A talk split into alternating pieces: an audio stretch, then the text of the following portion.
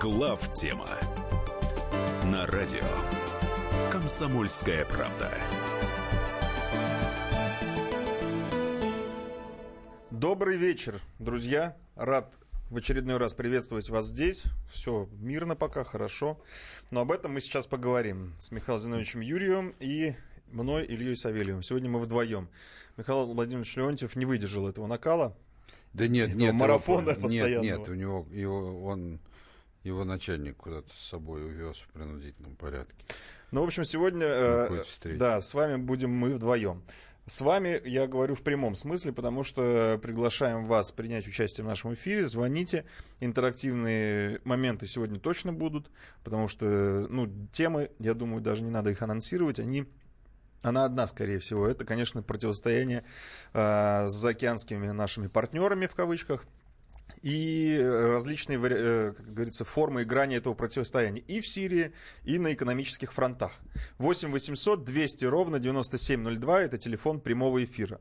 Также напомню, что в телеграм-канале «Радио Комсомольская правда» идет прямая трансляция всего, что происходит в этой студии, вы можете смотреть. И на сайте главтема.рф точно так же прямая трансляция того, что происходит в студии. Кстати, хочу сказать спасибо э, нашим единомышленникам, которые создали такой, знаете, инициативной группкой сайт-проект. Сайт-проект — это такое ответвление от главтемы, которое называется «Главтема народ».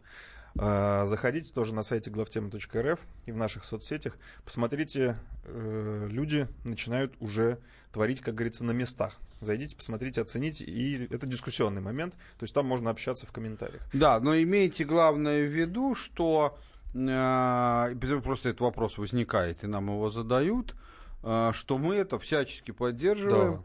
И в точности в соответствии с заветами Мао Цзэдуна пусть расцветает сто цветов, так что в этом смысле мы, мы за всячески как бы никаких Ну, я, во-первых, э, выражаю особое почтение смелости этих людей, потому Да. что это не профессиональные ведущие, это действительно наши слушатели-единомышленники, Да. Которые знаем, захотели конечно. высказаться публично, и это, еще раз подчеркну, Причем постоянно им Да. кажется, что являясь единомышленниками, они действительно полностью наши единомышленники, тем не менее им есть что сказать отдельно, так сказать, кроме или, может, даже в чем-то и вместо того, что мы говорим. Ну, когда речь идет о единомышленниках, ну и хорошо. Конечно, Да. конечно. В общем, всячески поддерживаем эти начинания. А, еще раз, 8 800 200 ровно 9702, телефон прямого эфира. Итак, приступим. Приступим к темам. С чего же все началось? Давайте напомню вам. А, о химической атаке в сирийском городе Дума 7 апреля сообщили несколько правозащитных организаций. Причем вот в чем разница того, а, что произошло в Думе и что произошло в Лондоне со Скрипалем. В Лондоне со Скрипалем пострадал человек. И то, как выясняется, не факт. Да, не- нет, постра- точно погибли животные. Но животные погибли не от химической Да, атаки. это кот Скрипаля и, по-моему, там мышь или кто-то. Морские свинки. Морские свинки, да. А дочь и сам Скрипаль выжили, но они хотя бы пострадали, и на этом строилось обвинение нашей страны. Опять, ну, казалось, что пострадали. Казалось, да. Теперь выясняется, что они не факт, что пострадали, так сказать. Тут вообще в наше время главная проблема отличить реальность от постановки. Да, потому что по данным правозащитных организаций, некоторых, бомбы с зарином и хлором были сброшены с вертолетов сирийских ВВС и погибло не менее 60 человек и пострадало около тысячи человек. США, естественно, возложила ответственность на режим Башара Асада. Особенно вот умиляет бомбы с хлором. Просто так, для сведения, что от хлора в качестве боевого отравляющего вещества немцы отказались уже к концу Первой мировой войны. Он считался устаревшим. Не второй, первой. Тогда я удивляюсь, почему сбрасывали с вертолетов, а не Ну, с деревянных самолетов. Да, видимо, правозащитные организации просто не знали об этом. Ну, Так вот, а э, российские же как раз-таки специалисты, и, насколько я помню, «Красный полумесяц», это турецкий, что ли, э, как раз, э, да, это, Красного это Креста. часть Красного Креста. Да, да, просто Мусульманская да, часть мусульманская часть Красного Креста заявляет о том, что в больницу никто не обращался. Красного. То есть, Вообще никто. Видимо, от хлора люди занимаются самолечением. Дома, подорожником сирийским знаменитым, вот, Да, отваром... Да, и отваром ромашки лечится после отравления хлором. В общем, мы, друзья мои, живем в мире постмодерна. Когда Да, сурового причем, да. не хочется называть это все каким-то тяжелым наркотическим опьянением, это называется Тоже постмодерн, похоже, но да. похоже и на все. Да, на все похоже, да. То есть э, причина для развязывания войны, высылки дипломатов или, и так далее, и так далее, и так далее, ее может и не быть. По да, факту. конечно, конечно. Главное, как это осветить. Ну, по крайней мере, э, есть факты, которые точно есть. Это, например, то, что эсминцы Дональд Кук и Портер, несущие на, своем, на своих бортах в общей сложности около сотни томагавков, подошли к Сирии. Нет, на этих двух разве не 60? В общей сложности, я так понимаю, там и там. Да, по-моему, 60. Ну, не важно, не суть. Да, еще сопровождают, насколько я так понимаю из новостей, Арли Берг. В общем, еще около шести эсминцев Да, но Класс те Арленберг. идут в составе авианосной группировки. Да, это да. из Америки. из Америки. Но она все-таки они не сверхзвуковые. Им идти месяц. И то, знаете, может быть, и не идут они. Никто не Это знает. хорошее, да, правильное дополнение, кстати, действительно. Вроде Вот. как идут, а там кто его знает. И смех смехом, но на самом деле ситуация может обернуться любой стороной. То есть это может как и пройти мимо, так и пойти по незапланированному обеими сторонами сценарию. И вот об этом сегодня как раз поговорим. Я предлагаю, кстати, можно сейчас со звонка прям начать. Да, давайте. Нет? Почему А, нет? нету еще звонка? А, Давайте, 8 800 200 ровно 9702. А, давайте поговорим вообще, э, что происходит. Потому что есть разные версии. Есть версии того, что действительно Трамп э, собирается показать всю мощь американского крылатого оружия. Либо же, что идут сейчас обыски у адвокатов Трампа по русскому делу, и он просто хочет отвлечь внимание. И так далее, и так далее, и так далее. По вашему мнению, что происходит? Ну, а почему ты эти вещи противопоставляешь друг другу? Это все имеет место одновременно. С одной стороны, Трампу очень важно казаться крутым парнем. А, причем мы с вами из своего жизненного опыта, все мужчины, женщины, молодые, старые, знают, что казаться крутым обычно больше всего хотят те, кто крутыми не являются. Те, кто реально являются крутыми, им обычно совершенно незачем что-то из себя строить. И так в компанию зайдешь, тебе за версту видно, что ты, так сказать, что с тебя лучше не это. Вот. Ну, а вот делайте из этого выводы, но, тем не менее, ему это очень важно. И потому что обыски у адвоката, то есть другая сторона, ну, совсем потеряла при, приличие. Да, это же обыск, вы же не поймите, что вы при этих обысках что-то обнаружили, компрометирующее на него. Нет. Это просто, как, ну, подчеркнутое издевательское отношение, да, так сказать. Вот. э, Всех этих демократических его противников потерявших просто совсем уже э, какие-то э, э, меры. А, а с другой стороны, его избиратели реальные, чья поддержка его привела к власти и удерживают у власти, а, такие глубиночные американские республиканцы, они являются такими, то, что называется, естественными патриотами. То есть они считают, они не знают ничего про внешнюю политику и знать не хотят, так сказать. Но они считают, что Америка, Америку нельзя трогать, Америка должна быть крутой, мы готовы за это платить хоть деньгами, хоть кровью. Вот их позиция. В принципе, такая же, как у нас примерно, у наших нормальных людей. А, э, но все дело в том, что они и бессмысленно задавать вопрос, как трамповский избиратель относится к, си- к ситуации в сирийском городе Дума. Те не знают и знать не хотят, что это такое. Если попытаться разложить их отношения, то такое. Если действительно имело место то-то и то-то, и если действительно это плевок в лицо Америки, то спускать нельзя. Вот в этом если все и, и- и кроется. Друзья мои, сейчас мы ненадолго прервемся. Прежде чем уйдем на рекламу, хотел бы задать вам вопрос, который мы разместили в телеграм-канале «Радио Комсомольская правда». Звучит он достаточно просто. Нанесет ли Трамп, внимание, реальный удар по Сирии? Да или нет? Заходите, голосуйте. Вы сами понимаете, что слово «реальный» в данном контексте имеет определяющее значение. Радио «Комсомольская правда», телеграм-канал. Голосуйте. Мы вернемся после небольшой паузы.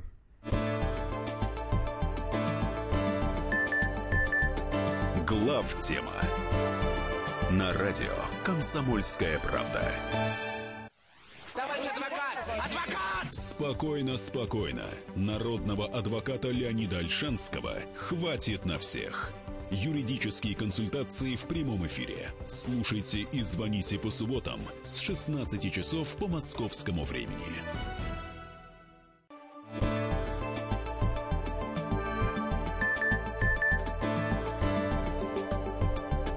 Глав тема на радио Комсомольская правда.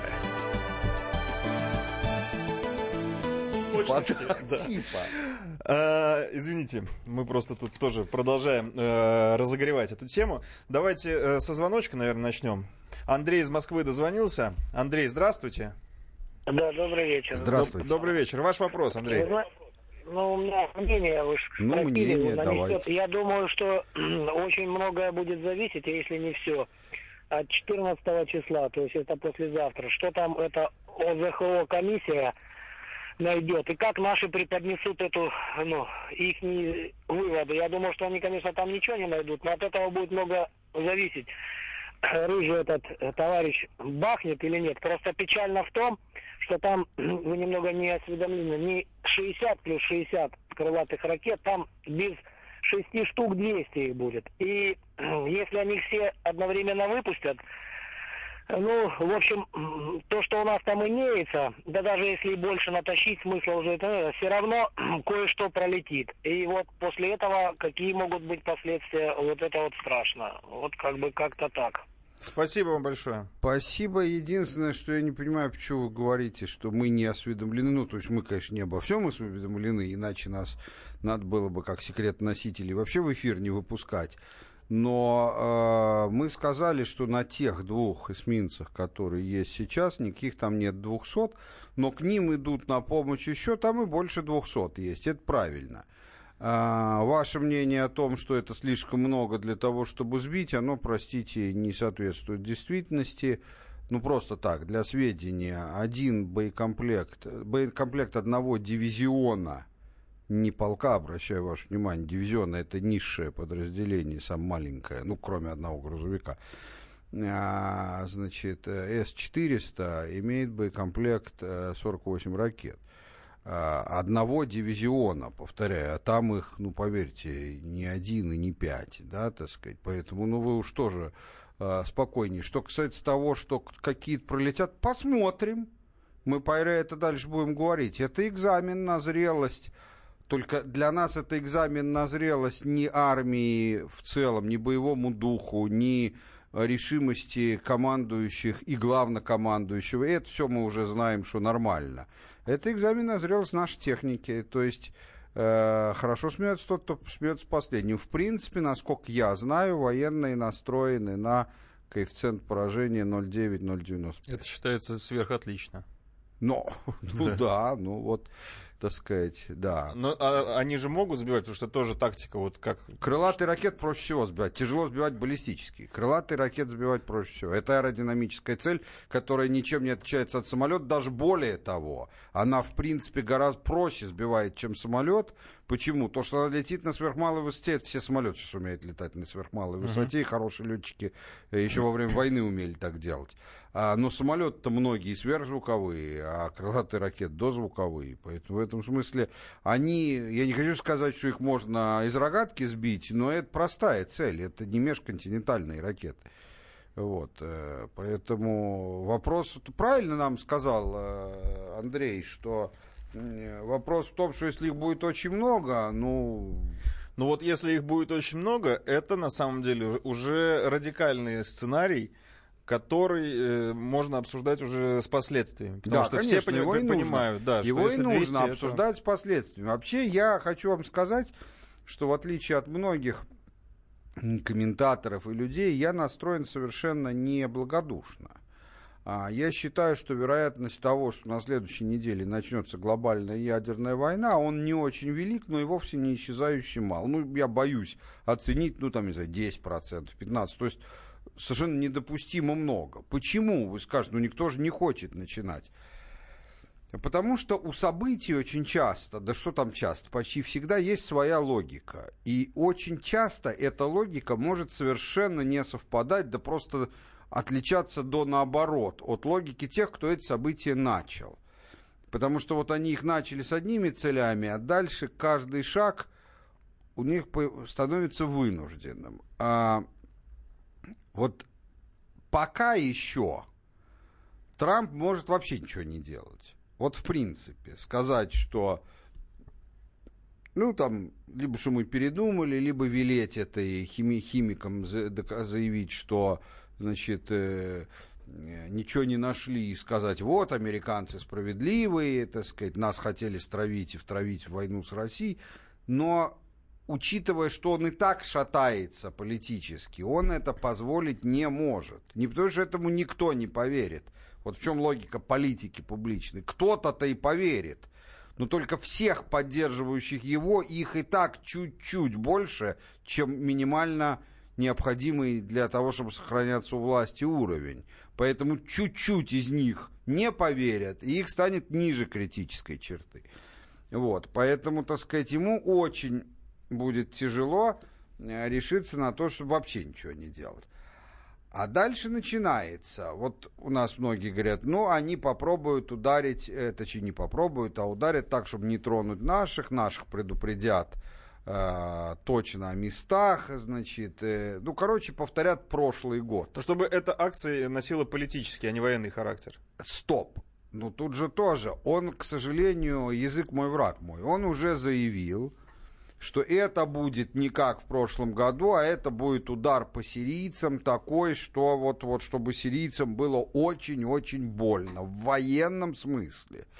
Поэтому если выяснится, что все они взорвались в пустыне, а, то тогда он у себя начинает превратиться в посмешище. То есть, учитывая их внутриполитическую обстановку, там есть очень много очень влиятельных людей, имеющих рупоры в виде СМИ, которые будут крайне заинтересованы в том, чтобы кричать о том, что никакого удара не было, это все постанова. Постреляли в пустыню, и только деньги налогоплательщику, которые стоят крылатые ракеты, истратили зазря. То есть так-то, да, Илья правильно говорит, мы живем в век постмодерна, но там есть много самих постмодернистов, которые будут крайне заинтересованы в данном случае кричать, что это как раз не соответствует действительности. Поэтому а если он будет бить не по нам, а только по сирийцам, но всерьез, то я вам хочу сказать, ну мы не можем допустить этого. То есть, да, мы заявили, что если по нашим, но мы не можем это игнорировать, потому что если так, то тогда что мы делаем в Сирии последние несколько лет? Для чего погиб майор Филиппа? Зачем это все, если все после этого в мире будем знать, мы не крыша? Извиняюсь за такой уличный язык. Или, точнее, так, крыша, но эта крыша не катит. Для чего тогда это? Если мы не... Да, у нас сейчас очень многие, я читал, вот в форумах пишут, наш союз с Сирией носит ограниченный характер. Мы э, с Сирией договаривались, что мы союзники с ними в части разгрома террористических группировок и совместно, совместно с ними воюющих против законного правительства иностранных наемников а вовсе не в части войны с третьей державой. Да, формально это так. Но при чем тут формально? Мы не можем это проигнорировать. И значит, в этом случае мы будем отвечать всей своей мощью. И что американцам делать? Друзья мои, напоминаю, Телеграм-канал главтема, о, бог ты мой, простите, радио «Комсомольская правда», опрос, нанесет ли Трамп реальный удар по Сирии. Пока э, народ не верит словам Трампа, заходите, голосуйте, ваше мнение интересно. И главтема.рф, прямая трансляция всего, что происходит в студии. Пока реклама и новости. Главтема на радио «Комсомольская правда». Рецепт приготовления лучшего утреннего шоу от Михаила Антонова и Марии Бачениной. Это очень просто. Берем главные темы из интернета. Добавляем щепотку экспертов. Затем обжариваем главную тему желательно с двух сторон. Периодически приправляем все это мнениями слушателей. Иронию и сарказм добавляем по вкусу. Наслаждайтесь. Утреннее информационное шоу «Главное вовремя» с Михаилом Антоновым и Марией Бачениной. Слушайте по будням с 7 часов утра по московскому времени.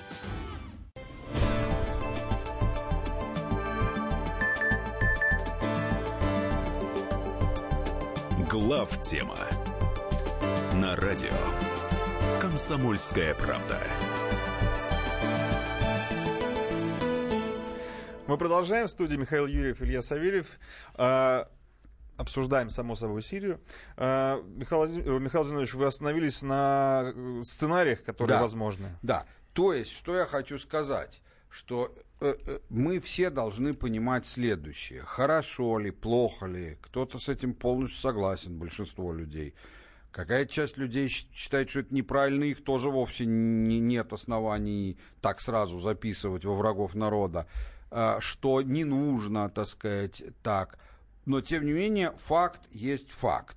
При реально массированном а, ударе по Сирии, даже если он будет выверен так, что ни одному нашему советнику и военнослужащему даже пригибаться не надо будет, мы проигнорировать это не сможем и, и, не, и не будем хотеть, и мы должны будем отвечать на это, и отвечать будем хотя бы по ракетам. Но теперь представьте себе, нанесли они удар сотни или двумя сотнями ракет, из которых, ладно, не 200, а 180, допустим, я не утверждаю, что так будет, хотелось бы надеяться, будут сбиты. Ну, если сделать поправку, опять все на ту же отрыв от реальности, но в рамках классического представления, это совсем плохо для американской администрации и для Трампа. Скажу, ну вы что, охренели? Вы даже ракетами не можете. Ну, ты- то есть это называется, ты даже на курс- курсе чудаков бы второе место занял, потому что чудак. А, Значит, э, тогда они должны будут как-то сильнее действовать и так далее. Это, заметьте, это очень быстрый шаг к эскалации. Причем желание сохранить себя и не уйти не в отставку. Вы поймите, что если демократы одолеют Трампа, это тюрьма, а не отставка. И не, не спрашивают меня, за что, найдут за что. Там, к сожалению, приличия потеряны. И, и вот желание не допустить этого, оно будет диктовать все время, оно будет очень сужать коридор возможностей для всех участников. Это в самом, повторяю, мягком варианте. А вот в варианте более жестком, если они все-таки ударят а, а, туда, где э, есть и наши, ну пусть предупредят наших, так сказать, там, э, допустим, по тому же Хмимиму, так сказать. А, потому что там туда многие сирийцы, это же просто получается, если по нему нельзя трогать, но все, кто надо туда переедут, сирийцы, и все, так сказать, на Ну да. удар. Но в этом случае мы будем э, бить уже, как, как, собственно, и заявлял Министерство обороны, ну, как минимум по самолетам, но это не самое страшное. Сбитие нескольких самолетов, это не казус Белли, по крайней мере, не обязательно. Но я не исключаю, что придется в этом случае нам э, и по э, кораблям ударить. А, все эти разговоры наши шапкозакидательские, а мы отключи, мы их радиоэлектрон, всё х- это все ерунда полная, так сказать, отключить их довольно сложно, то есть можно наземными установками, но они недостаточно близко к берегу для этого.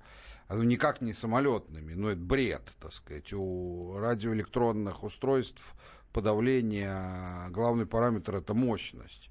А мощность в большой степени по законам физики от размера зависит. Ну да, на самолет такие установки не ставят. Ну да, Чтоб- нет, чтобы ну если у вас очень вырубить. разные поколения, если у врага искровые передатчики времен русско-японской войны, а у вас современные полупроводников, тогда вы можете, конечно, маленьким забить большо- большое. Но поскольку у всех, у нас с Америкой примерно одинаковое поколение всех видов вооружений, то, естественно, это у корабля гораздо больше возможностей в этом смысле. Ну да, Другое- друзья мои, не, не нужно строить иллюзий по поводу мощности и американских, и наших сил. Потому что Конечно. это появилось, и это, конечно, приятно, но это небезопасно, такие настроения. Да, безусловно. Нет, это не значит, мы, конечно, можем потопить. И авианосную группировку их можем потопить. Что за проблема? Но только не а, самолетами, которые там есть. А, Если в Иране ходят такие слухи, что там уже размещены а, бомбардировщики а, Ту-22 М3, несущие Э, Но все равно тяжело. А, Нет, опять, авианосную группировку, ее и в советское время было известно, что потопить очень сложно. Но на самом деле, конечно, на самом деле легко. Ну, с применением тактического ядерного оружия. Это вот без проблем. Ну, Но это, это уж точно начало большой войны. Хотя вы понимаете, что если будет потоплен один даже не авианосец, а эсминец американский, а вот потопление корабля – это казус Бели. И это, это не вопрос позиции Америки, это просто так сложилось на протяжении веков. Вот так принято. Самолет нет, а корабль – да.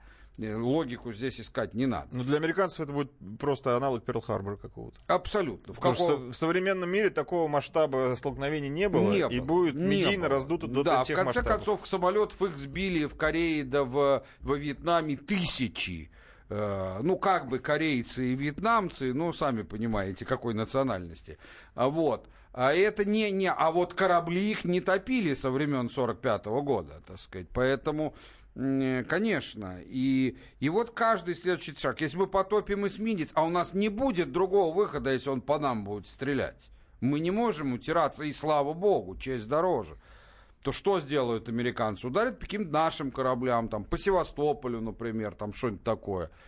И что нам после этого утираться? Ну, мы, опять, нам и на это есть что ответить.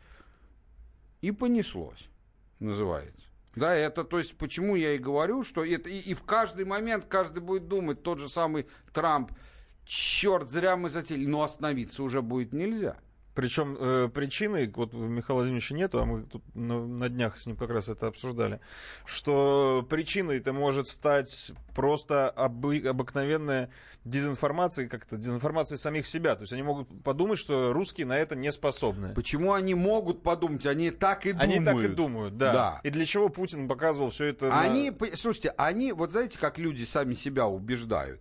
Вот они сидят друг с другом, обсуждают это. Говорят, не-не-не, русские не решатся. Не, ну для них, у них и непростое и социальное положение, только-только он стабилизировал. Короче, нет, они не решатся, нет, нет, не-не-не-не, они не решатся. По 50 раз повторят и сами начинают верить, что не решатся. Ну, а раз не решатся, что тогда? Тогда и не страшно. Именно для этого, ну, на мой взгляд, Путин э, показывал эти мультфильмы на обращение. Не сомневайтесь. Что, не ребят, мы... Не, ну, конечно, он знал. Вот так же, как когда захватывали, а, извините, референдумом присоединяли Крым, э, на самом деле он знал, что там готовится соглашение об открытии там базы НАТО. Просто mm-hmm. знал а, так и здесь. Он, конечно же, знал, я не знаю, что именно, но, конечно, он совершенно конкретно знал о каких-то их планах сверхагрессивных в отношении нас.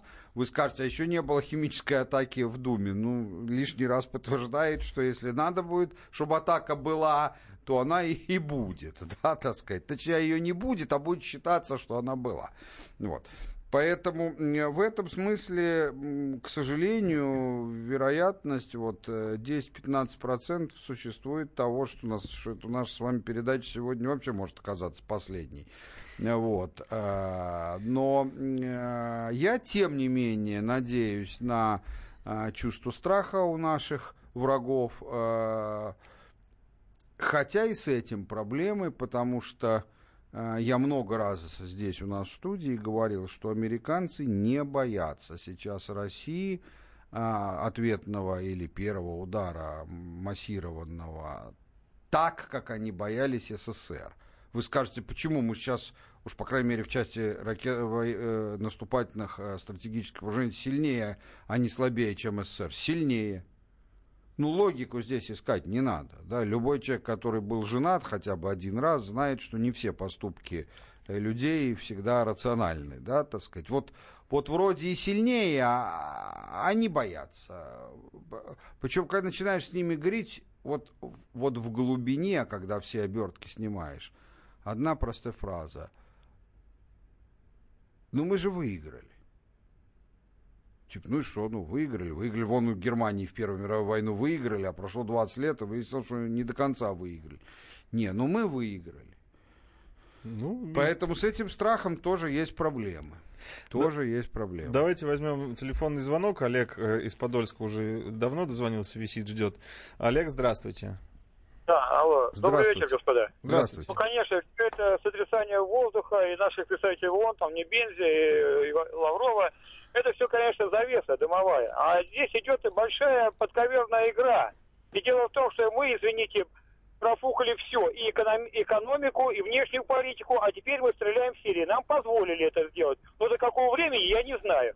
Поэтому, господа, тут идет большой пиар. Эти два крутых парня, там Трамп и Путин, бодаются, а страдают люди, кровь льется. И вот это будет продолжаться бесконечно. А факт такой, что в итоге арабский мир весь передерется, кровью умоется, и мы заодно. А выиграет, извините, есть такие государства, как Израиль, там еще Европа. Помните, как этот э, Саркози сказал Каддафи, давай создадим Средиземноморский союз. А Каддафи сказал, ты что нас хочешь наколоть, чтобы нас ограбить всех арабов? И Саркози сказал, ну ты еще вспомнишь меня. Вот он и припомнил. А теперь пошли Ирак, Афганистан, и по списку Сирия, и еще Олег, понятно. говорить. Спасибо большое. Спасибо, Олег. Ну, вы знаете, два крутых парня меряются. Ну да, похоже на это. Ну и что из того, так сказать. А, И не очень понимаю, что, собственно, имелось в виду. Что это они специально друг с другом договорились устраивать постановку. Ну,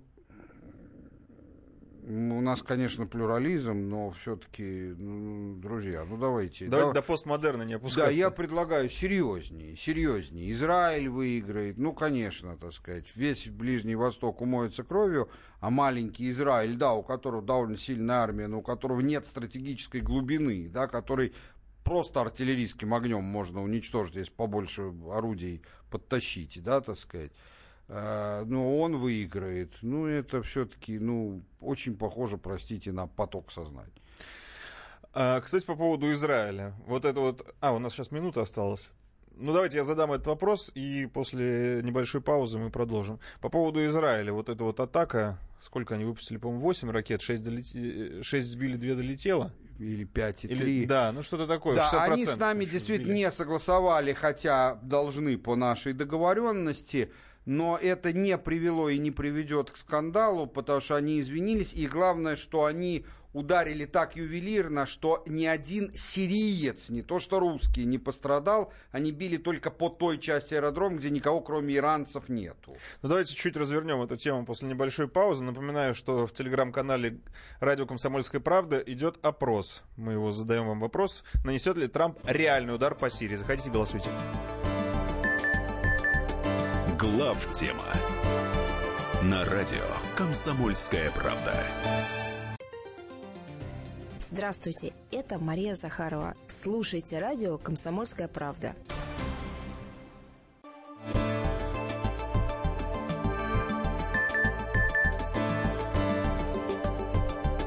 Глав тема на радио Комсомольская правда. Ну, давайте к Израилю вернемся чуть попозже. Сейчас главный вопрос, хочется успеть на него получить ответ. Вот, э, Успеть ты имеешь в виду до начала войны? И в этом смысле, к сожалению, тоже. А, Трампу, если Трамп решит бить, сценарий мы обсудили. Аж как Трампу красиво съехать с этой с Ну, этой ты историей? имеешь в виду, что сегодня по его очередным заявлениям, которые сыпятся просто со скоростью пулемета, понятно, почему он Твиттер использует. По, по обычный мессенджер по не способен на такую скорость. А, э, что он уже явно хочет как-то, может, вот такое, по крайней мере, ощущение складывать. Но он себя загнал в тупик, поэтому на самом деле хороших вариантов съехать у него не так много. А, я рискну высказать довольно парадоксальную мысль, что хорошо съехать у него есть только один способ, не знаю, додумаются ли они до него, потому что для них я не вижу в нем проблемы. А, он может нанести сильный удар по военным в Сирии, не по русским и не по сирийским, а по иранским. Бедные. И, и Сейчас я вам объясню, почему. Значит, э, дело в том, что, во-первых, он с Ираном пытается обострить отношения и так, и сяк. В этом смысле опасений, что Иран это смешно. Во-вторых, у нас с Ираном ничего похожего на отношения крыши нету. То есть мы в этом случае просто не при делах. Не при делах. У нас абсолютно ограниченный союз. Вот там, в отличие от Сирии, он реально ограниченный. И поэтому максимум, что мы можем сказать, позвонить и сказать, наши локаторы говорят, что летят в вас. Ракеты, и подлетное время 5 минут. Но я думаю, что они и сами догадаются. А, у нас в этом смысле, в этом случае есть идеальная ситуация ничего не делать, потому что а, а мы не прямо, не косвенно не должны в этом случае ничего делать. Никакого другого варианта съехать, ну, он может просто ничего сказать, ну, решили не угу. а, атаковать, а вместо этого санкции будем усиливать. Ну, я боюсь, что это тогда пошатнет позиции Трампа. То есть я не боюсь этого, нет, собственно, что, так сказать. Нам от этого ни тепло, ни не холодно. А, нам уже всем давно понятно в нашей стране, что на вопрос, кто для нас лучше, демократы и республиканцы, или республиканцы в Америке у власти, отвечать нужно только исключительно сталинскими словами «оба хуже», да, так сказать, никак по-другому. Поэтому но это может привести к сильному внутриполитическому кризису в Америке, к лучшему это или к худшему для нас, не знаю, но вот тем не менее. Я других способов красиво съехать, кроме упомянутого мной, не вижу. Ну вот, кстати, давайте просто тему Израиля коротко закончим. Это вообще имеет отношение к э, вот эти удары Израиля, Израиля по, опять же, иранским солдатам? Я почему сказал бедные? Не солдатам, скорее по летчикам, если уж такие термины используют. Да. По аэродрому. Было. По аэродрому, да. А... Или это вообще не, никакого не имеет отношения. У Израиля нету никаких проблем, а, никакого, по-английски такое слово hostilities, то есть это еще не боевые действия, но, но предыдущая стадия, да, так сказать. Вот этого у них нету с э, режимом Асада. Э, они нам э, дали слово и держат его, что никаких действий против Асада нету, а мы им прогарантировали, что Асад не трогает их ни прямо, ни косвенно. У них проблемы с иранцами, даже не самими иранцами, а с Хизбаллой, который Иран помогает и вооружает. И в этом смысле они должны нас предупреждать и получать согласие на все э, действия такого рода, как ракетные атаки. Но все дело в том, что в данном случае, насколько я знаю, не, не согласовали. Но поскольку они ударили даже не по всему аэродрому, а только по той его части, где не то что русских, а ни одного сирийца не было, чисто иранская часть, то, в общем, мы не склонны, особенно в этом смысле, лезть в бутылку, тем больше, что там на военном уровне все уже там, все извинения э, выданы Принесены. и приняты. И разведка боем это тоже не может быть, потому что, насколько я знаю, у сирийцев стоит старая система ПВО. Ну, как бы проверять старые системы ПВО в, при, при, в преддверии такой атаки. Во-первых, э, во-первых, они многократно проверены, потому что ну, эти да. системы ПВО использовали еще во Вьетнаме. У них совсем старые, С-75, С-125 и так далее. Вот. Во-вторых, Э, э, ну да, они, можно сказать, что вот я читал такое в форумах, вот, это чтобы наши системы, допустим, С-400 включились, и были видены боевые частоты, там и э, э, радарные лучи. Это все им они и так знают, мы это не скрываем, мы даже передавали специально на взаимной основе в эту вот группу с американцами, чтобы сбежать, не знаю, как она официально называется, а, боевых действий, угу. случайных против друг друга. Координационный центр. Ну, что-то, что такое, такое, да. да. Поэтому я, честно сказать, разведка боем, а, а что, а, боем понятно, а разведка-то в чем заключается, я совершенно не понимаю. Давайте телефонный звонок возьмем. Э, нам, нам дозвонился Владимир из Санкт-Петербурга. Владимир, здравствуйте. Здравствуйте. Э, здравствуйте, Михаил Зинович, здравствуйте, Илья. Вот, э, ну, мое мнение такое, что даже если сейчас столкновения удастся избежать, как-то договориться, Иран не Иран там, э, все равно оно рано или поздно неизбежно. Ну, по тем самым причинам, про которые вы неоднократно говорили. Вот. Естественно, для того, чтобы э, как-то противостоять все-таки да, объединенному Западу, так называемому, или там сатане, как вы вот в одной из передач э, заметили, наверное, все-таки нам э, не обойтись от э, создания Третьей империи, да, или что-то похожего. Скажите, пожалуйста, какие вот прямо сейчас нужно сделать шаги для того, чтобы все-таки э, каким-то образом мобилизовать э, общество, да, э, сделать служивое, создать служивое сословие, которое там не за один год создается. Вот что нужно сделать все-таки для того, чтобы э, реально, э, ну, хотя бы как товарищ Сталин в 30-е годы к реальной э, хотя бы. столкновению готовиться, да. Хотя бы как товарищ Сталин. Вы знаете, мы чуть позже про это поговорим. Во-первых, я с вами на 100% процентов согласен. Даже если сейчас все обойдется, часы начали последний отсчет. Это совершенно очевидно. Да это никто даже и, собственно, и скрыть-то не пытается. Это обычно в дипломатии все все скрывают, врут из принципа, а не только для чего-то. Э, и поэтому э, как бы важно в этом вранье вычленить из него истину. А теперь э, в связи с резким поглупением и упрощением ситуации никто особенно и скрывать ничего не собирается. А, что нужно делать? Ну, вы сказали конкретно про сословие и воспитание. Э, и я абсолютно с вами согласен. Начинать надо с тех вещей, которые дольше всего. Дольше всего это работа с людьми. Поэтому, на мой взгляд, я тоже много раз об этом говорил. Первое, что нужно делать, это драматическая и радикальная реформа школы. Школу пора превращать, как говорил тот же Сталин, которого я не могу сказать, что я большой его любитель, но в этом он был прав что наш, мы сделали из школы конвейер по производству советских людей. И это вот это надо делать. Школа должна быть в первую очередь конвейером по изготовлению, если можно так сказать, российских имперских граждан которые могут иметь разные политические взгляды. Можно считать, что Путин, а могут считать, что гораздо лучше справится Шмутин. И это Христа ради, так сказать. Но, но среди них нет, долж, не, не должно быть э, среди молодого поколения Э, тех людей, которые называют свою страну Рашкой.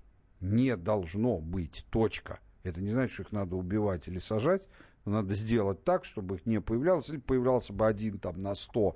Ну, их и так не очень много. Там, или на тысячу. Тогда его остальные сами заклюют. Что, хотя и я не люблю детскую жестокость, но что в данном случае правильно. Вот. Э, это надо делать вчера Потому что если это начать делать завтра, то раньше, чем через 10, ну, через 7 лет, все равно не, самые первые не начнут появляться. Вот. Э, надо начинать готовить э, служилое сословие не только на высшем уровне, а как раз начиная с низов. По-разному можно это делать, но, безусловно, это как начинать делать. Ну и плюс надо понять, что нас все равно не оставит в покое ни в части экономики, ни в части финансов ни в части политики. Но об этом мы сегодня же, но чуть позже поговорим. В общем, я так понимаю, что единственный способ избега- избежать э, боестолкновений это то, что Трамп действительно окажется нашим агентом. Ну, Трамп никакой не наш агент, ну, поэтому что бы это... Э, это я говорю, из, а, как, а, а как избежать э, столкновения, э, нам советовали еще римляне. Сивис пацем парабеллум. Хочешь мира, готовься к войне. Другого ничего человечество не изобрело. Слава богу, что Путин латынь знает, судя по его действиям. Путин, да, судя по его действиям, может, он латынь знает или не знает, но свое дело он знает туго. А, друзья мои, напоминаю, что в телеграм-канале «Радио Комсомольская правда» идет опрос, а, нанесет ли Трамп реальный удар по Сирии. И вы голосуете, пока народ не верит. Пока народ не верит в слова Трампа, может быть, даже как сам Трамп. Ну, посмотрим. Еще целый час. Заходите, голосуйте. И главтема.рф прямая трансляция того, что происходит здесь сейчас в студии. Сейчас реклама, потом новости и продолжаем уже об экономике. Глав тема на радио «Комсомольская правда». Садомиты, извращенцы, моральные уроды. Они повсюду. Но у нас есть он, Виталий Милонов. Потаскушки и либеральные сетевые хомячки. Закончилось ваше время, наступает наше время, наступает программа «Депутатская прикосновенность». Будет жарко, а возможно и больно. Программа «Депутатская прикосновенность» с Виталием Милоновым. Каждый вторник с 9 вечера по Москве.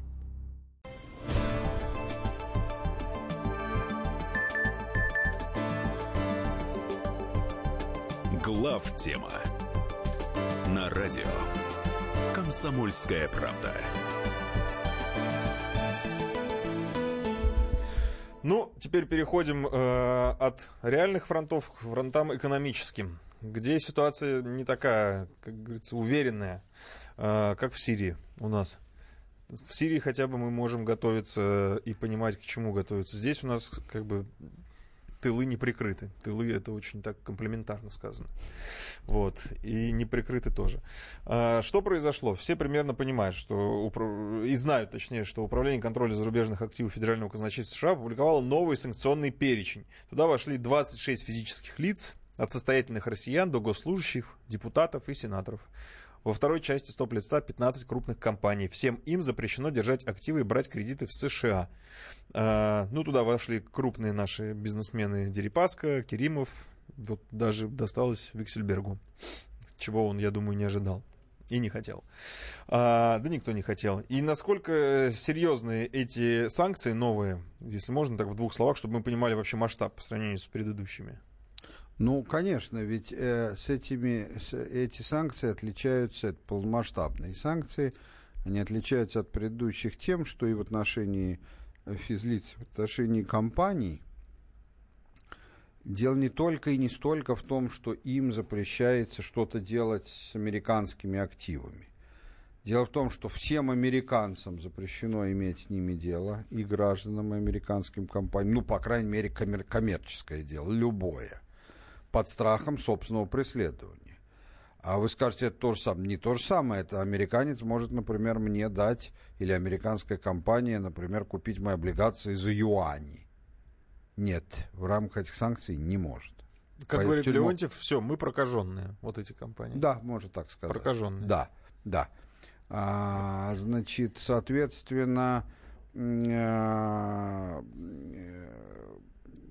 как бы давайте так, в рамках глобалистского типа рыночной экономики, которая сейчас есть в мире, с упором на финансовую компоненту, а, а так современная экономика и устроена, хорошо это или плохо, в рамках ее это, это очень тяжело и очень плохо. И сделать с этим ничего нельзя.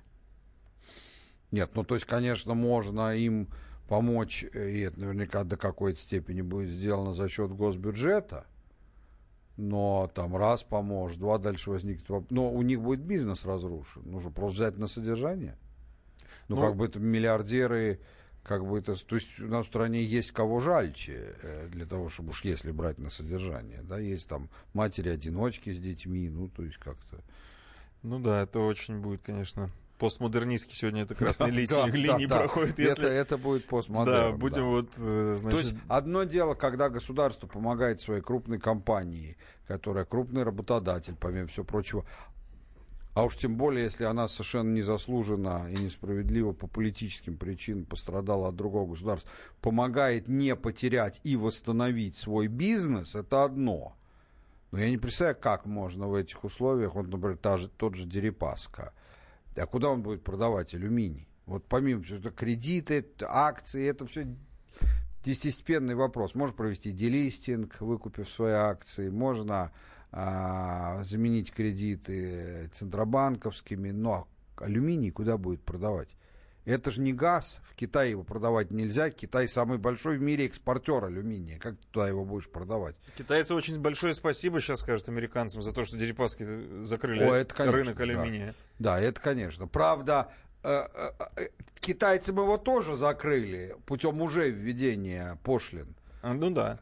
Да, ну, тем не менее, ну, то есть, а к чему в Китае алюминий не продашь? Вот что хочешь продашь, но алюминий. Вот есть несколько вещей, которые в Китае продать нельзя, ну, просто потому что они больше всего его сами делают. Вот. А, и в этом смысле, если ты не можешь продавать его на Запад, а внутри столько алюминия просто не нужно. И это не надо, не надо говорить, вот, вот она деиндустриализация. Но ведь это только частично так. А на самом деле ведь в большой степени э, это просто структурные изменения. Самолеты теперь делают из более современных э, материалов, поэтому ну, куда их столько там?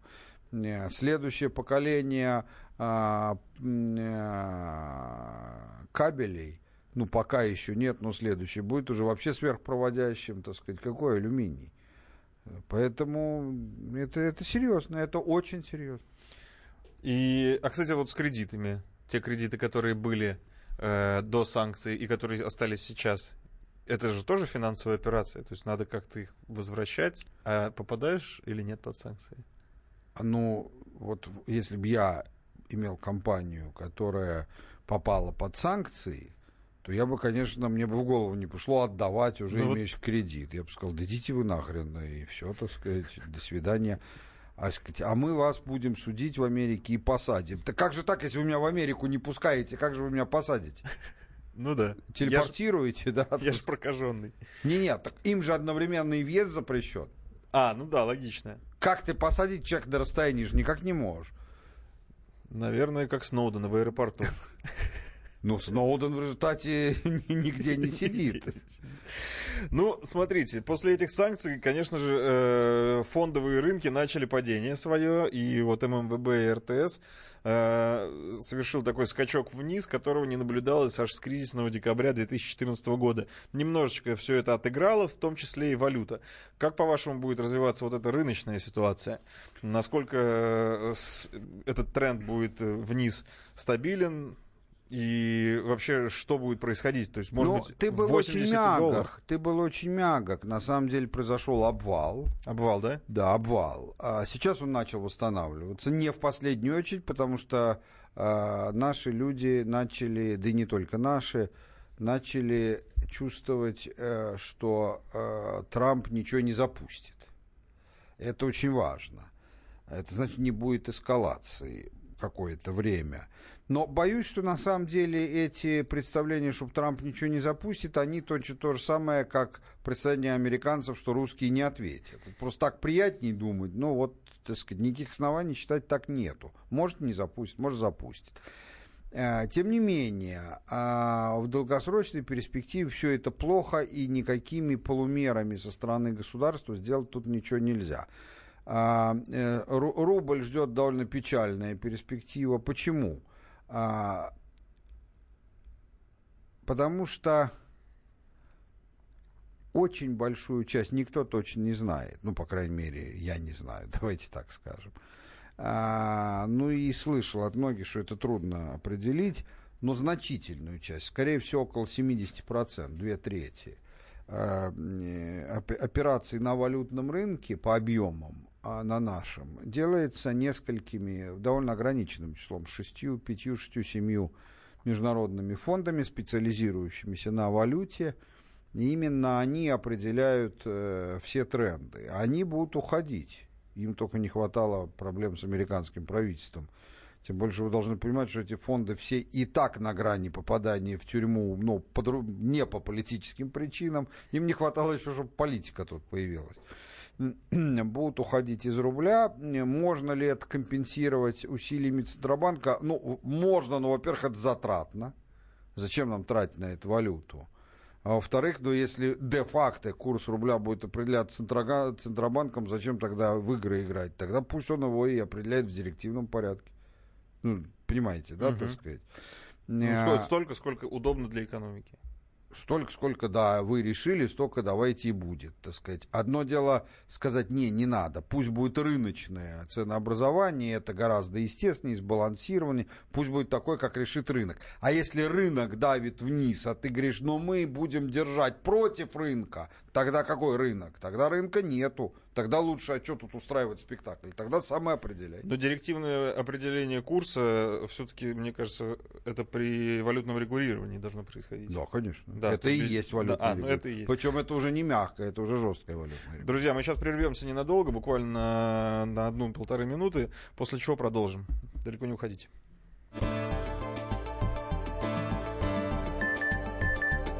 Глав тема на радио «Комсомольская правда». Прекращаю свою деятельность на посту президента СССР. Ай на небе туча. Илья Ковальчук! Я не верю своим глазам! Это с нами уже явно было. Это дежавю. Воспоминания о прошлом, о том, что было в детстве и молодости, то, что мы бережно храним в памяти – Программу «Дежавю» слушайте по будням с 11 вечера по московскому времени.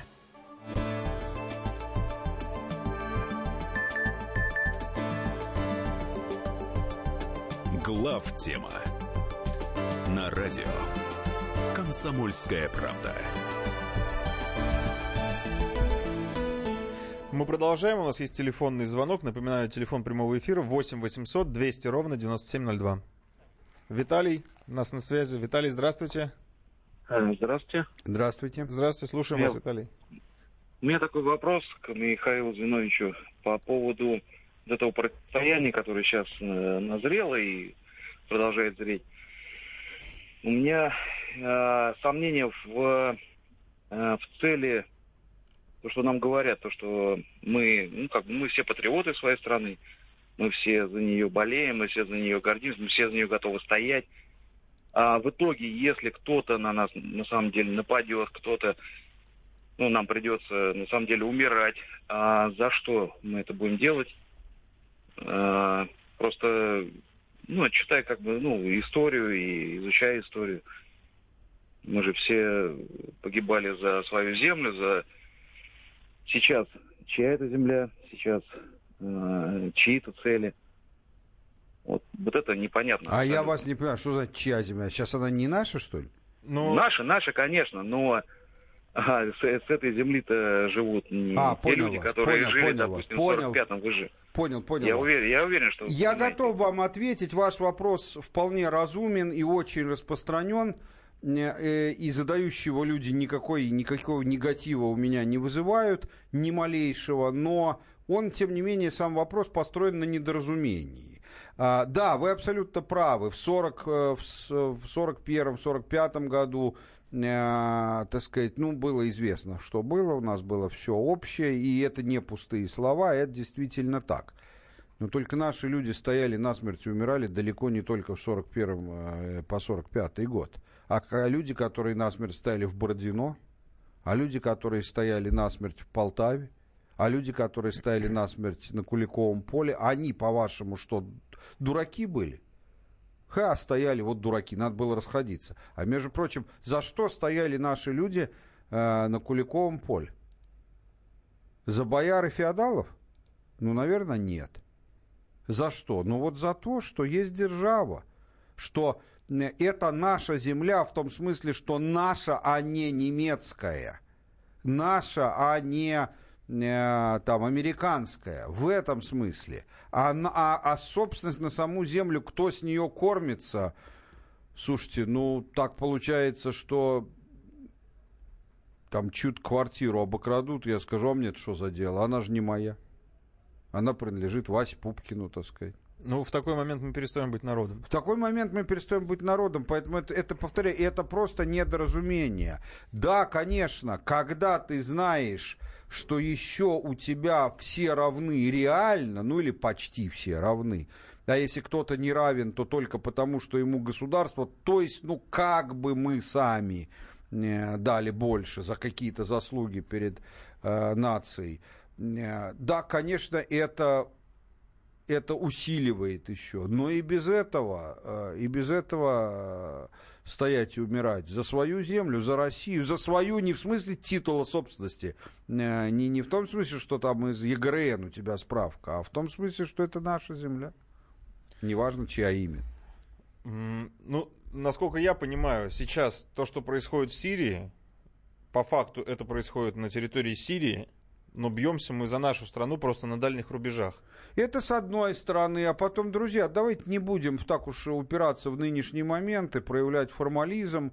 Э, Говорят, это не наша земля формально. Ну, сегодня не наша, а завтра, глядишь, наша. Это же так дело, такое.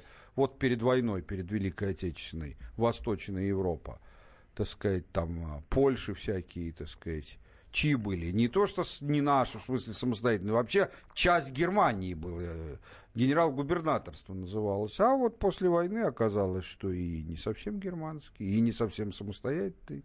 Ну, это же так, это все довольно так гибко. А, у нас на связи э, еще один телефонный звонок. Алло?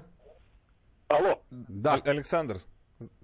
А, да, Э, вечер добрый, Михаил Зинович. У меня вот такой вопрос интересен. Да.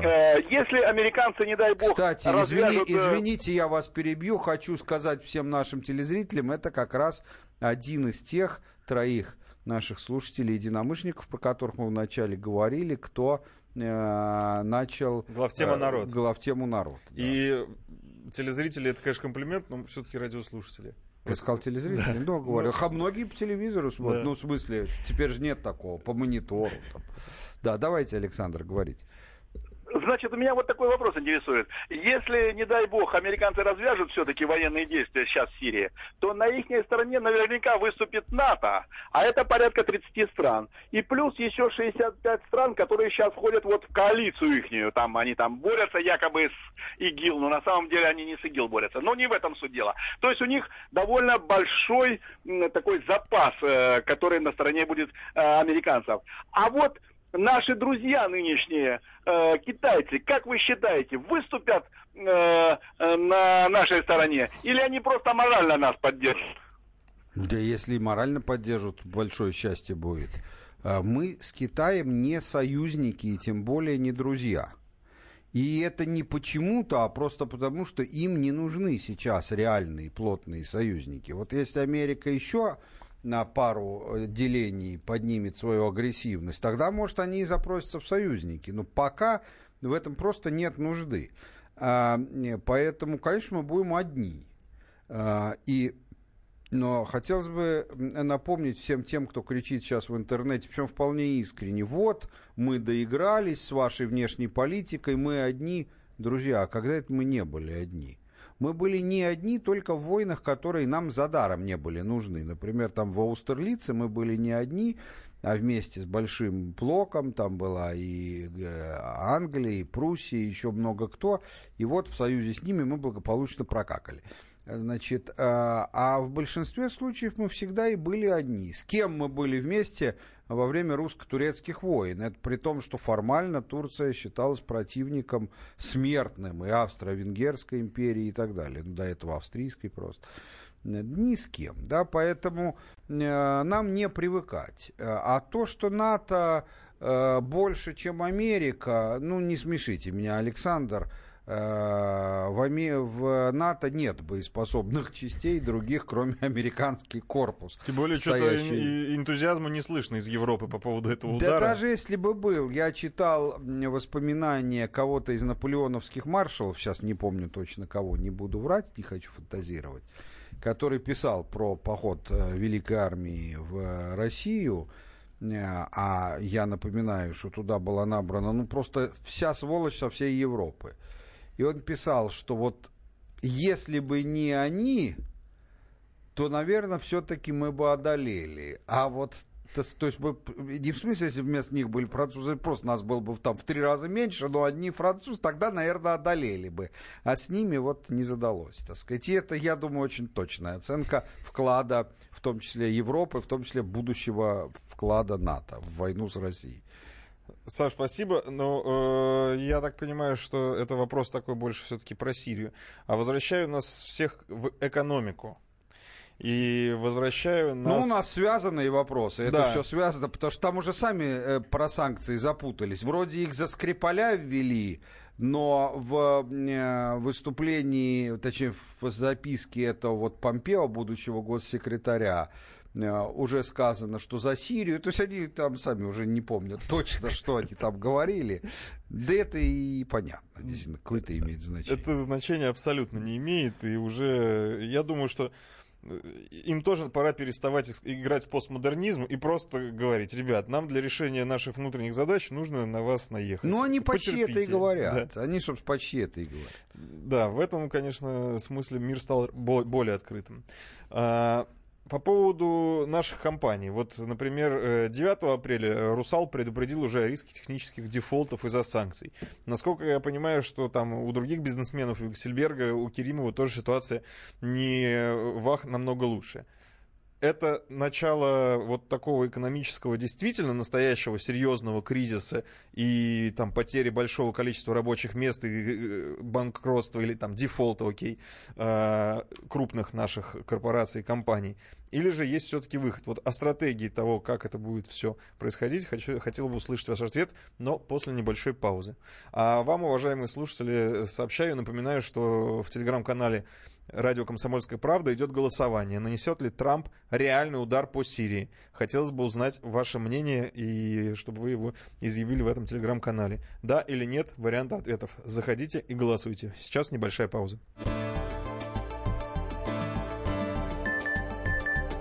Глав тема на радио «Комсомольская правда». Здравствуйте, я Виктория Макарская. Слушайте радио «Комсомольская правда». Будьте в курсе. Хорошего всем настроения.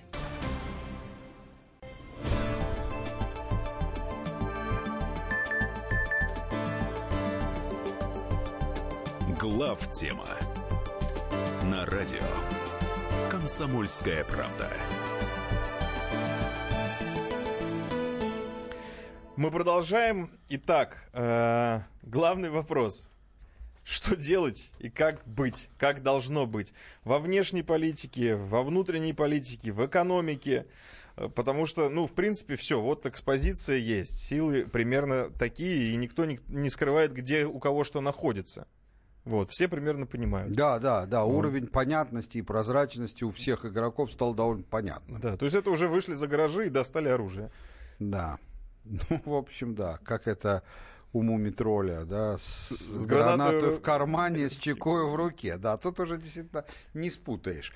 А, хороший вопрос, действительно, что нам делать, потому что я надеюсь, все мы надеемся, что сегодня обойдется, что не, что не надо еще прощаться друг с другом, но тем не менее а, отчет пошел, отчет уже последний, и, и, и это отчет перед войной большой, о которой мы предупреждаем много-много лет. Э, и, э, ну, самое главное, что даже и до Большой войны все, что могут, все сделают. Вот уже наш будущий, их будущий, точнее, э, госсекретарь, а, соответственно, наш будущий оппонент, как это сказать, да, в своей записке Конгрессу написал, что мы будем вооружать всех как-то там типа смелых или честных, не помню, молодых людей, которые готовы воевать против России на ее границах. Ну, то есть все понятно. Не тоже для нас это какое-то откровение, но маски сброшены, как раньше вот, говорили. Вот, да. да, маски сброшены, и никто их даже не собирается обратно надевать, типа, так сказать, там э, э, маска, я вас знаю, а я и не скрываю, да, так сказать, вот. А, соответственно, ну, что тут можно сказать? Э, э, ты правильный вопрос задал про триаду. Проще всего сказать про внутреннюю политику. А во внутренней политике я считаю, что это сфера, в которой у нас все вообще нормально. Не идеально. Во внутренней? Да, во внутренней. Но нормально. Что имею в виду? Все процессы, которые надо, идут. Mm идут процессы борьбы, нарастания интенсивности борьбы с коррупцией, ну смешно этого не видеть. Заметьте, я не говорю, что коррупции нету или уже почти нету, это смешно. Но процесс идет, так сказать, и нарастает, и то, и другое очевидно. Идет процесс смены э, руководства пока на уровне губернаторского корпуса, но он на самом деле самый главный, потому что правительство у нас ведь на самом деле никакой самостоятельностью не обладает, что президент скажет, что оно и делает. Не, ну 7 мая, по-моему, уйдет в отставку и вернется в новом Ну, что-то там вернется, да. да. Почти все вернутся. Так. Вот. Э, э, значит, идет процесс смены на новых профессиональных и вроде бы достаточно преданных технократов. Опять, не без, там, а кого-то при этом назначают, кого, может, я бы лично и не назначил. Но в основном он очевидным образом идет. Тут смешно спорить. Социальная умиротворенность достигнута в большой степени, и это показывают выборы. То есть это показывают выборы, это показывают попытки оппозиции э, созвать какие-то митинги. Заметьте, в 2012 году, ну что там говорить, конечно, всеми административными способами, от милиции до бюджетников, старались эти митинги как-то, ну если не сорвать, то, по крайней мере, снизить их количество, там, дать другое место, что угодно, сделать свои контрмитинги, куда там с, под страхом увольнения, ну, не увольнения, конечно, лишения премии, там, сгонять работников бюджетных организаций. Сейчас этого никто не делает по причине полной отсутствия нужды. Сейчас митинги Навального не собирают. Больше, чем пару тысяч человек в Москве и 100 или 200 человек в крупном областном центре. А вы должны понимать, что столько, любые митинги, хоть за права эльфов, собирать будут всегда и везде. Потому что любой мегаполис – это центр сборища сумасшедших. Я не знаю, что все сумасшедшие, но их, поскольку он большой, их много. Что касается нашей внешней политики в широком смысле этого слова, здесь все, как вы знаете, мою позицию, что здесь это, за эту сферу надо поставить пятерку а, в целом нашим властям. Что надо менять? Мне кажется, что поняв, что от нас все равно не отстанут ни при каких обстоятельствах, а это теперь всем очевидно, надо понять, что надо совсем переставать стесняться. Надо понять, что простой принцип политики заключается в следующем. Любую гадость, любую, которую без неприемлемого ущерба для себя западные страны могут нам сделать, они нам сделают. Независимо от наличия или отсутствия повода. Любую. Значит, если они чего-то не делают, значит, они это считают для себя неприемлемым. Не из соображений международного права или человеческой порядочности, а просто считают неприемлемым. Например, там, почему нам не объявляют полную блокаду? Посчитали, не, это мы не хотим пока. Это не хотим. То есть до иранских санкций еще пока надо подождать. Да, именно потому, что это по Ирану же все очень хорошо считали. А что будет, если иранская нефть перестанет поступать на рынок? А ничего страшного. Для нас то и хорошо. Вот. С нами не так. Значит, что из этого простого вывода следует? Из этого простого вывода следует следующее. Во-первых, надо перестать нянькаться с Украиной. Просто по самым радикальным образом. То есть э, ликвидировать Украину как государство. А, можно не просто самим, может дождаться какой-то очередной провокации с их стороны, тем больше те дают их просьба не беспокоиться. Провокации, считающиеся классическим казус Бели, они дают постоянно, последний раз вот с кораблем, так сказать, и так далее. И я напоминаю, что грядет чемпионат мира по футболу. Уже все. То есть я Там думаю, что его сорвут в любом случае. Да, будут срывать. Да, и... я думаю, что его сорвут в любом случае. Да, обидно, что столько сил затратить, да и хрен бы с ним, так сказать, и побольше теряли. А, значит, э, вы скажете, ну как же так? А так. Что они нам сделают? Ничего. Ничего не потому, что проглотят, поймите это. Наоборот. Потому что все, что они могут, они сделают. Будем мы Украину оккупировать, э, а потом, чтобы ее население добровольно проголосовало за присоединение к нам, или не, бу- и не будем не иметь никакого значения. Все равно все, что могут, сделают. То, что не хотят, то делать не будут. А, и так далее. Целый ряд вот такого же рода решений. Это не значит, что мы должны всегда и везде. Более того, я бы сказал, что поскольку у нас единственная из держав, которая нам более-менее симпатизирует, это Китай, хоть и не союзник, вы скажете, всего одна держава. Да, но всего одна, но зато всего из трех. В мире всего три державы и есть. А одна из трех это совсем немало, обращаю ваше внимание. Но все равно ну, симпатии Китая это такие пока взгляды в нашу сторону. Нормально, и... но мы, я сейчас, ты услышишь, что я пытаюсь угу. сказать, что вот решили что-то такое сделать, я бы в режиме консультации с ними бы а. проговаривал заранее. Не просил бы их согласия, ну, но проговаривал. И, кстати, с высокой вероятностью так оно и, угу. делается. Вот, э, то есть надо более наступательно начинать, надо срочно возрождать СССР не по э, типу управления и не по социально-экономическому строю, а просто по территории населения. А, это не значит, что всех надо брать. Э, сейчас уже совершенно очевидно, что были места в СССР, Э, которые были балластом, вот просто объективно балластом во всех отношениях. Прибалтика. Ну, Прибалтика еще поспорю, но вот некоторые из, наоборот, э, очень южных э, государств, может, лучше и не надо. Вот. Ну, еще раз, это уже частности. Да. Это что касается внешней политики. То есть надо перестать оглядываться, понимая, что мы уже из чади ада. Не надо думать, что тогда все порядочные люди, э, так, не так, тогда все люди на Западе, в том числе даже порядочные, начнут считать наши чади ада. Все уже считают. Вот. И это развязывает руки. И вы сейчас переходите к экономике. Сейчас вот к экономике я хотел вам мостик э, построить из сообщения Владимира Казанцева, Вадима Казанцева из Вайбера. Напоминаю, 8967 200 ровно 9702, это WhatsApp и Viber. А, Вадим задает, вопрос, а где мы будем брать посевные, семенные, молодняковые материалы, если не в, не в Нидерландах? Где мы будем закупать высококачественные лекарства, если не во Франции, не в Бельгии и так далее и тому подобное? Как мы сможем и сможем ли продавать нефть, газ и продукцию э, из углеводородов в страны Европы, большинство из которых являются союзниками США по НАТО? Что будет экономически-то примерно, приблизительно хотя бы, вопрошает Вадим. Ну, совершенно справедливый вопрос, абсолютно.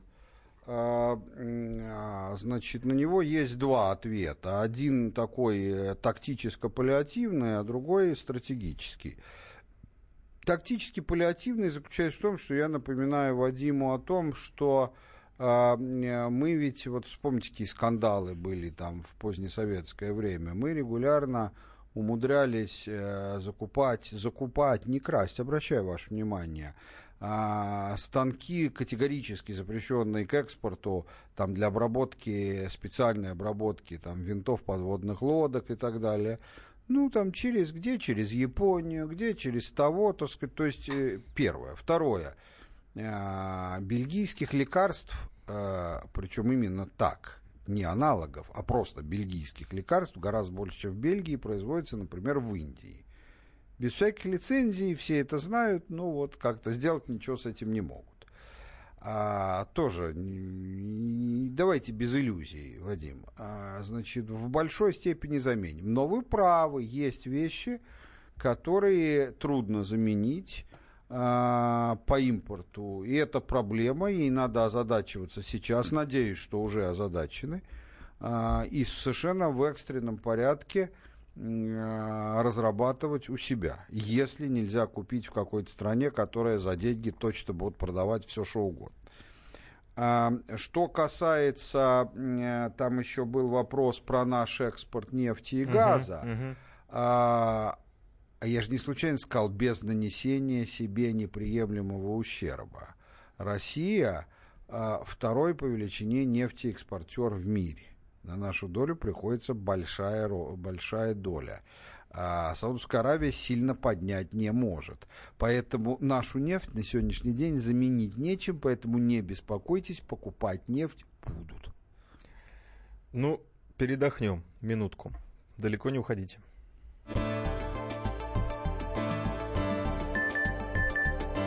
Глав тема на радио Комсомольская правда. Смертельно больной уралец ограбил ломбард, чтобы поехать в романтическое путешествие. Суррогатная мать отказалась отдавать детей биологическим родителям и сбежала. Две семейные пары заказали убийство своего бывшего шефа. Учитель 40 минут орала на семиклассницу за опрокинутый цветок. Итальянка собирается замуж за осужденного пожизненно русского убийцу. Никакой политики, никакой экономики. У нас особый случай. Только человеческие истории, которые никого не оставят равнодушными. В студии Екатерина Белых и Антон Арасланов. Слушайте по будням с 12 часов по московскому времени.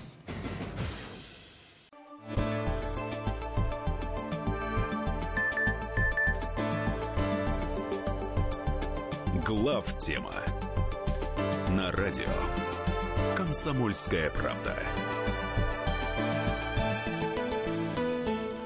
Итак, мы продолжаем. У нас есть телефонный звонок. Возьмем? Да. Давайте. А, уже сорвался.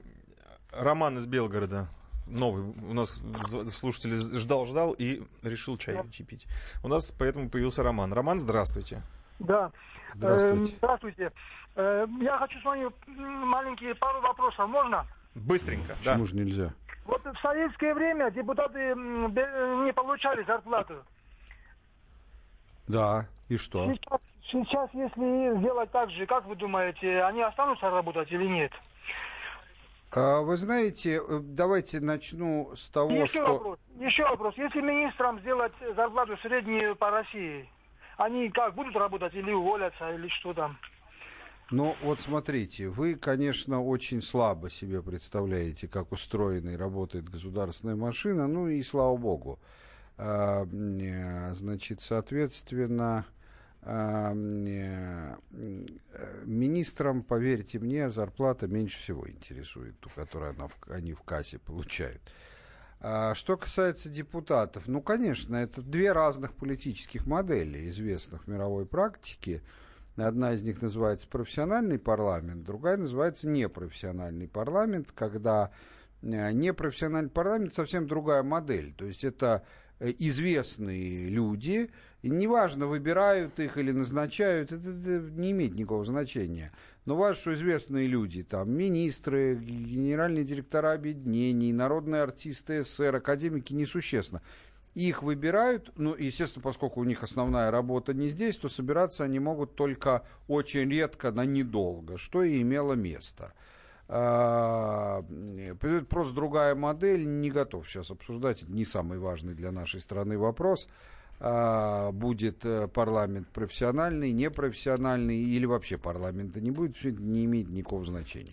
А будут ли они при этом работать? Ну, конечно, будут. За честь работают, конечно. А, Владимир дозвонился. Владимир. Э, добрый вечер. Я хочу Добрый. сказать, в начале нулевых годов мы закрыли базу в Лурдосе, Камрань. Э, Путин ездил в Нью-Йорк, где взорвали эти башни-близнецы. Потом, значит, э, Хартия стратегического сотрудничества США, 2002 год. То есть э, было такое заигрывание с Западом. Появились базы в странах СНГ. Так, а сейчас мы докатились фактически до войны. Так что можно сказать, что Россия была изначально обречена, и с нами все эти годы играли в некую такую дру- дружелюбие, а потом нашли подходящий повод к нам, ну, образно говоря, придраться и начали уже нагибать нас дальше некуда. Понятно. Ну, вы знаете, ваш вопрос абсолютно не бессмысленный, но ответить на него нельзя. В принципе, нельзя. Потому что что вы имеете в виду? э, с нами играли сознательно? То есть было ли у американских, допустим, лидеров тогда сознательно, вот они друг другу говорили, сейчас мы России поморочим голову, а потом ее назначим врагом. Ну, это смешно. Американские лидеры, в принципе, не способны думать на 15 лет вперед. Как это так? А у них же электоральный цикл. Вы что? Но да, но с другой стороны, да, была обречена. Просто разумный человек понимал бы, что это неизбежно. А, Один такой разумный человек вот сейчас с вами разговаривает, потому что у меня во многих статьях, которые выходили в прессе, почитайте в интернете, тогда все это и было написано, что это будет. Потому что, а по поводу того, что вот Путин заигрывал с Западом, ну давайте, давайте изменим антураж, скажем. А, Все 30-е годы руководство СССР заигрывало с э, Третьим Рейхом, а, устраивала совместные парады, подписала договор э, пакта ненападений и так далее. Ну, что, Чем что- дело кончилось? Чем дело кончилось? Ну, а что? А, а, а, а как надо было? Сразу начать войну первой, когда у нас еще, так сказать, э, большая часть танковых войск на, на- на лошадях сидел? Ну, ну, давайте реалистами. Ну и... Путин пытался, да, Путин пытался сделать, что мог.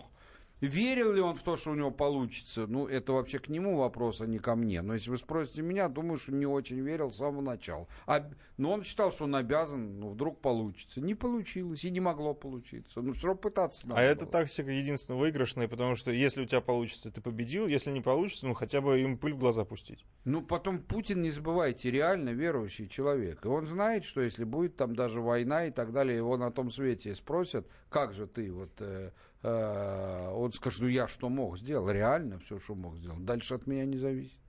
А вот по-вашему, вот это вот все противостояние, мы сейчас уже будем плавно подводить к финалу, э, это противостояние для чего? То есть уничтожить Россию, поставить, подчинить, поставить на колени, расколоть? Вот как вы думаете, ну так вот, это если глобально мыслить, финальная Друзья, цель? вы совершенно не понимаете логику Запада. Или мы здесь вообще не, не, чем? вы не понимаете. Она гораздо проще и неприятней. Вот я начну чуть-чуть издалека. Вот мы сейчас вспоминали времена СССР и Германии. Но вы же знаете, кто увлекается историей, все давно рассекречено, что очень многие люди серьезные Гитлеру писали и докладывали, что войну с СССР начинать нельзя. И писали это не какие-то там миротворцы, либералы, а такие характер нордический стойкий, так сказать, закоренелые борцы за национал-социализм. Исходя из соображений, что недостаточно ресурс, плохая логистика, не получится, у тех очень большой тыл в широком смысле этого слова. Э, проиграем, как и вы. Многие люди там об этом писал, там ставший в 41 году, э, хотел сказать, наркомом, рейхсминистром вооружений Шпеер, который был просто любимцем, вот на, на, на эмоциональном уровне любимцем Гитлера. Гитлер, человек, опять же, злодей, но и наш враг, но человек, безусловно, не глупый, э, тем не менее, от всего этого отмахивался. Это не ерунда, так сказать. Там, мы не можем не выиграть у СССР. Почему? Ну, потому что в оконцовке один ответ. Потому что мы уберменши, сверхчеловеки, а они унтерменши, недочеловеки. Мы не можем им проиграть. И поверьте мне, что об этом никто не скажет вслух, но что во всех западных странах, особенно англосаксонских, такое отношение к нам осталось в полной мере. Она Давайте просто последний... не носит, в отличие от Гитлера, этнического характера. За этим американцы, слава богу, не замечены пока. Оно носит цивилизационный характер, а не этнический. То есть там да, человек э, русский по национальности, но живущий в Америке, для них американец. А в остальном вот все так и есть.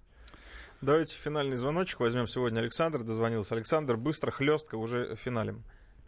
Э, добрый день, Александр из Москвы. Э, вопрос у меня из двух частей очень быстро. Подскажите, пожалуйста, если это противостояние будет эскалироваться, ведь уровень жизни на Западе есть немножко выше, чем у нас. Зачем они так сильно рискуют? Ведь они могут его потерять, исходя из того, что было раньше в истории. Это первое. И второе, как мы, имея такую слабую экономику, можем им эффективно ответить асимметрично, дабы их пыл остудить. Спасибо. Спасибо. Ну, во-первых, э, в разные времена военная мощь далеко не всегда прямо пропорциональна экономике. Монголы завоевали почти всю Европу, а завоевали бы и всю, если бы там у них не умер э, э, Угидей или кто там умер, там Верховный хан.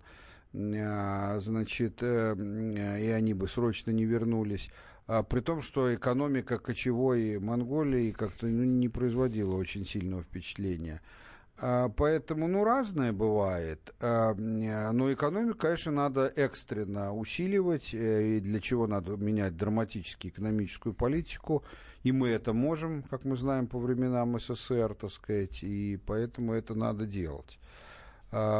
Поэтому почему западные страны не боятся понижения жизненного уровня своего народа, а вам не кажется, что они как раз вот это и есть их цель? Они видят, что не за горами его обвал этого самого жизненного уровня в любом случае по причинам СССР. С Россией никак не связанным. А раз так, то, ну, лучше иметь сказать, что так вы бы тут как сыры в масле бы катались, но война, понимаешь, все равно война, что же сделать? Вот это как раз такой классический хороший способ. Ну да, во-первых, а во-вторых, э, все-таки вот этот миф о, о том, что за рубежом, за границей жизнь сладкая и ванильная, уже совсем. Уже... Да, да. Поверьте мне, как человек, который там часто бывает, это абсолютный миф. А, и сказать может только одно, что на Западе очень хорошо жить тем, у кого есть деньги. Ну, у кого есть деньги и в России хорошо, и в Китае хорошо, и подозреваю даже, что и в Иране хорошо. А вот сказать, что обычному человеку очень, очень тяжело жить. Друзья мои, подведем итоги опроса, который был в телеграм-канале «Радио Комсомольская правда». Вопрос мы задали сегодня достаточно простой. Нанесет ли Трамп реальный удар по Сирии? И как и у Трампа, как и у нас, так и у вас, уважаемые слушатели, консенсуса практически нет. 54% говорит, что нет, да, говорит 46%. То есть примерно поровну. Надеюсь, что мы с вами встретимся на следующей неделе. Это, конечно, ирония, но это ирония с грустной ноткой. Друзья мои, желаем вам всем добра, мира над головой. Любите друг друга. До свидания. Глав тема на радио Комсомольская правда. Здравствуйте, я режиссер, продюсер, художественный руководитель театра «Модерн» Юрий Грымов. «Комсомольская правда» — это радио, которое я слушаю.